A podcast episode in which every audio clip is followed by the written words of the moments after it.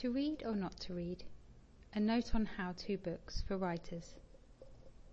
A common question that I get asked by the writers that I mentor is whether or not they should be reading books about the craft and rules of writing. There are so many on the market, ranging in theme and in quality. There's no doubt that some of them are really useful, and writers can certainly find them helpful at different stages of their writing life.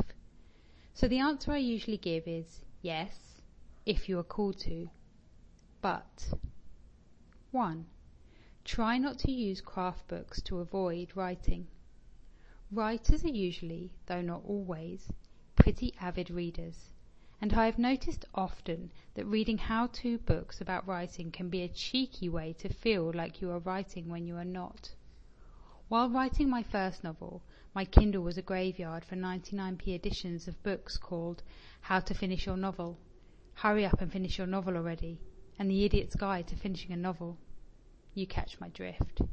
I was so tortured by the story that wanted to be written, but blocked by my imposter syndrome, that I looked for external help in these books. Sadly, the only answer was to work out what was blocking me and sit down and write. It wasn't to buy another book.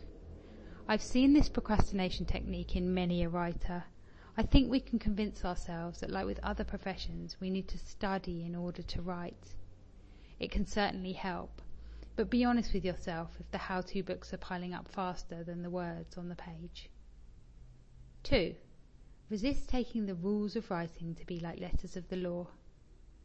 I always feel that it's important to read books on the craft of writing with an objective eye no matter if it is written by a best-selling author or if a writer you admire swears by it, you're not them, and that's your superpower. Read critically. Do you agree?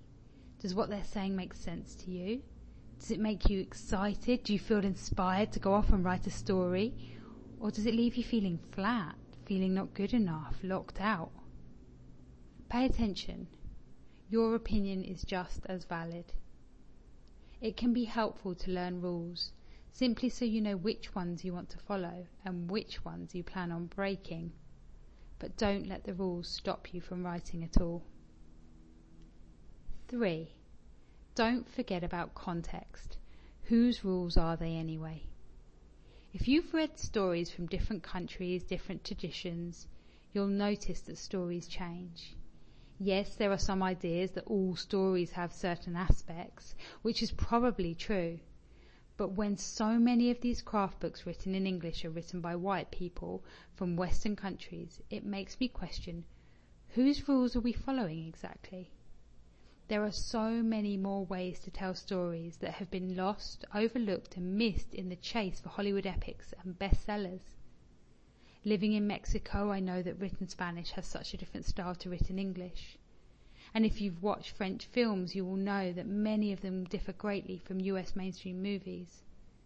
So I think it's worth remembering that if you don't find yourself within a book on craft, it's not because you don't know how to write.